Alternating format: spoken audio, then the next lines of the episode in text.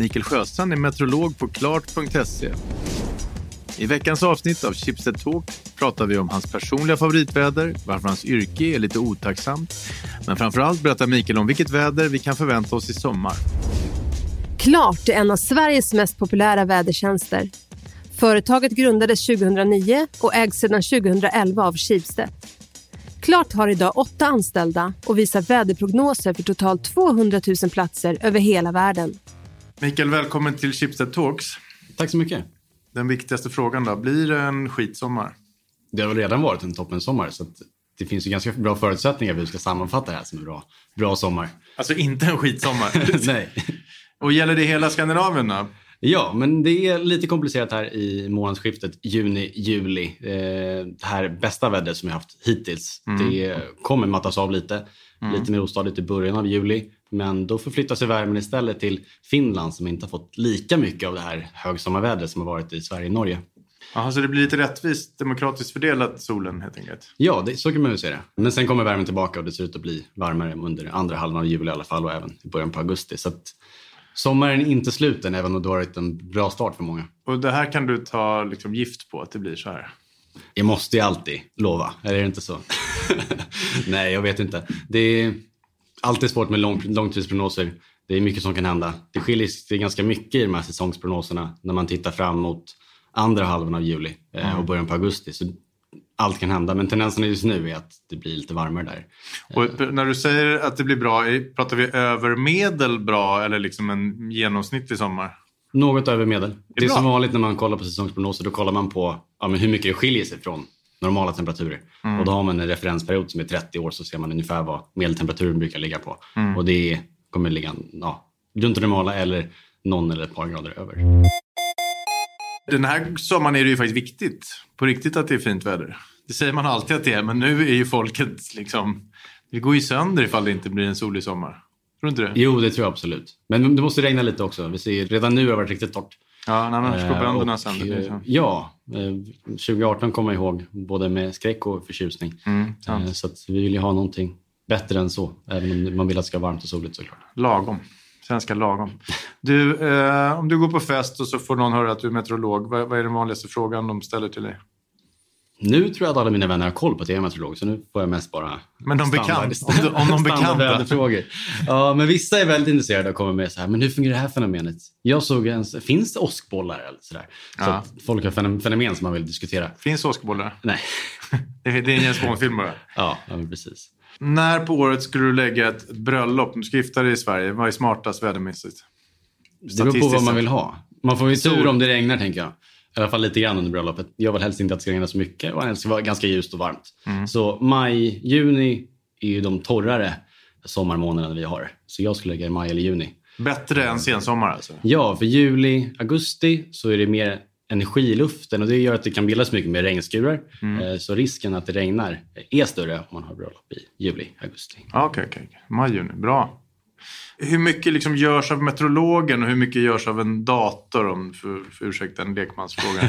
Det är väldigt mycket som görs av eh, superdatorer mm. i och med att det är miljontals uträkningar eh, som man behöver göra mm. för att få fram en väderprognos, så görs ju de i superdatorn. Men tolka datan sen behöver man en meteorolog till eh, mm. i de allra flesta fall. Mm. Och sen är det också lite knepigt. Det finns väldigt många modeller och alla är lite olika justerade och bra på lite olika saker. Så man behöver också meteorologen för att göra små justeringar med prognosen närmsta timmarna och dagarna. Och även kunna se vilka delar som de här prognoserna som datorerna har räknat fram är dåliga på i nuläget. Mm. Då kanske man behöver kombinera olika vädermodeller eller göra någon, någon egen lösning då. Och när man ser liksom att det är olika prognoser på klart punkt se och på weather punkt com och på Y R, vad, vad beror det på? Är det liksom mänskliga brister, mänskliga tolknings? Både och. För ni har väl samma satelliter? För det kommer väl från satelliter någonstans från, antar jag? Precis. Man... Och ni har väl inte olika satelliter? Nej. Man samlar in extremt mycket observationer mm. och sen så räknar man på vädret framåt. Just det. Och sen så är det olika modeller som man använder sig av. De är lite olika upplösning, lite olika hur man tolkar moln, lite olika hur topografin ser ut, alltså hur berg och dalar är utritade på den här kartan där då väderprognosen räknas ut. Mm. Och beroende på det så kan vädermodellerna skilja sig. Och olika väderinstitut gör då olika bedömningar om vilken prognos som är bäst i nuläget. Mm. Lite beroende på vilka eh, faktorer man tittar på. Och då kan det skilja sig. Men oftast då är det ganska likt. Sen ibland så skiljer det sig väldigt mycket. Men då är det också väldigt svårt att ge en korrekt prognos. Finns det något tillfälle där du skulle kunna liksom vara otrogen och gå in och använda Y R istället för klart? Jag tycker att det är perfekt att det skiljer sig. Eh, just för att då är det väldigt lätt att få en osäkerhet i prognosen. Mm. Säger vi på klart att det ska vara strålande sol och tjugo grader och på Y R så är det molnigt eh, femton grader. Så vet jag att ah ja, det är någonting lurt. Jag tar med mig en tröja. Precis, det kan nog skifta åt båda hållen. Ja, jag fattar. Och då är det väldigt smidigt. Vi har en jämförfunktion på klart. Så då kan man jämföra. Men om du ska S M H I vara generös mot konkurrenterna, är det någonting som du tycker att de är duktiga på? Ja, de är duktiga allihopa.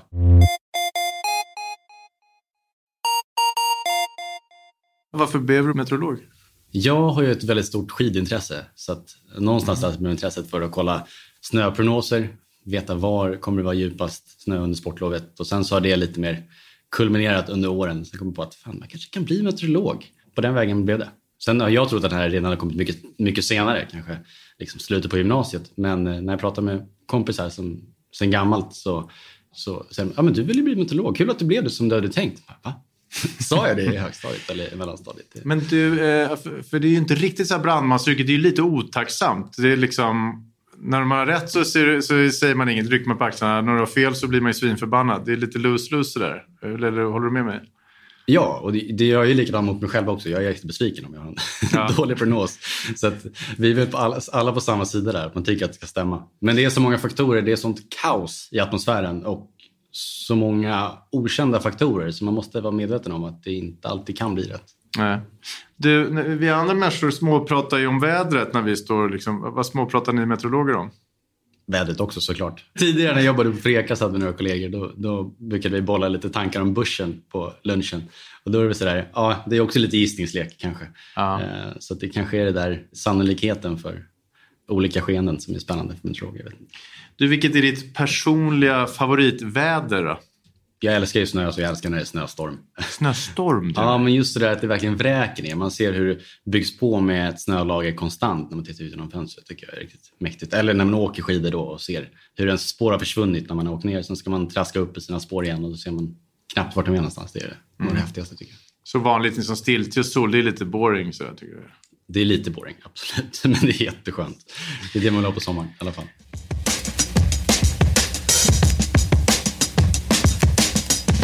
Jag är på Öland på sommarna. Visst är det så att jag har mest soltimmar då i hela Sverige? Många somrar har det i alla fall. Det finns den här klassiska solligan på sommarna när man räknar upp alla mm. stationer. Och det är ju alltid kustnära stationer som vinner.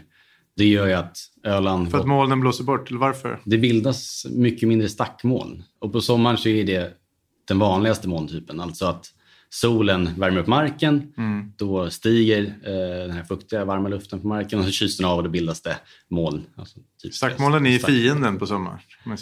De är lite knepiga men de är väldigt vackra. Mm. Himlen är ju nästan inte vackrare än när det är ett par moln på himlen. Så där som, ja. Du, går att vara klimatförnekare och meteorolog? Uppenbarligen så går det. Eh, Hur då menar du då? Jag har sett lite inlägg med. Det finns, men det är ju en klar minoritet. Det är ju ytterst få. Men det finns, så att uppenbarligen så kan man vara det. Sen tycker jag att det är konstigt just så att man borde få som förståelse för hur hela atmosfären hänger ihop. Och det finns ingen annan förklaring än just ja. att eh, vi och, påverkar planeten så mycket som vi gör. Vad ser du då med dina professionella ögon när det gäller vår framtid? Ja, det är lite sådär en suck. Nej, men det ser tungt ut. Sen så, jag väljer nog inte tänka på det så mycket i vad som händer i framtiden mer än att man gör allt man kan just nu. Mm. Och sen får man se hur bra vi klarar oss. För det finns så extremt många scenarion och så många faktorer även där som man inte kan påverka. Mm. Så bara i mer sitt så får man nöja sig med det. Och sen lite spänt se hur vädret kan ändras i framtiden kan jag tycka. Det är en spännande grej men också läskigt såklart. Mm. Mikael, kan du förklara för mig lokala skurar? Vad är det egentligen? Hur, hur lokalt är lokala skurar? Det är ju lite diffust och man hör på uttrycket att det är lite diffust. Men det det handlar om det är att det är solen som gör att de här eh, skurarna bildas. Och på sommaren när det är varmt och fuktigt så gör solen att molnen blommar upp. Det blir stackmoln och sen om det finns mer energi så kan det bli då större stackmoln, alltså regnmoln. Och mm. då förekommer lokala regnskurar. Alltså att det kanske regnar i Stockholm och i två mil norrut så är det strålande sol. Och just det där måste så det lokala förstå- är då storstaden Stockholm till exempel. Kan det lokala, du och jag sitter nu i Sturegallerian, ett köpcenter i Stockholm. Kan en lokal skur bara vara här över? Absolut. Och väldigt kortvarigt ofta.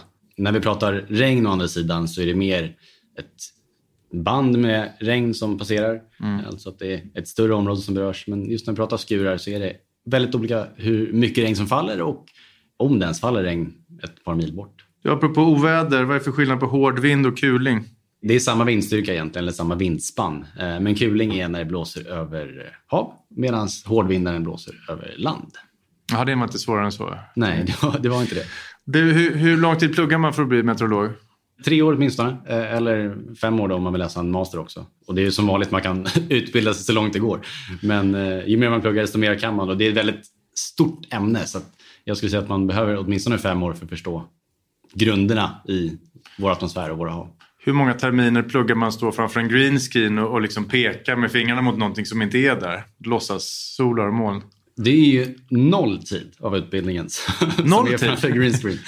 Så det är lite lustigt. När lär man sig det? Är det är ett gäng meteorologer som, som står där framför tv. Nej, men det är först när man, om man börjar på tv så, så får man lite träning i början där. Men, hur bra är äh, du på att stå och vifta framför en green screen? Jag är ju inte bäst i Sverige på det i alla fall.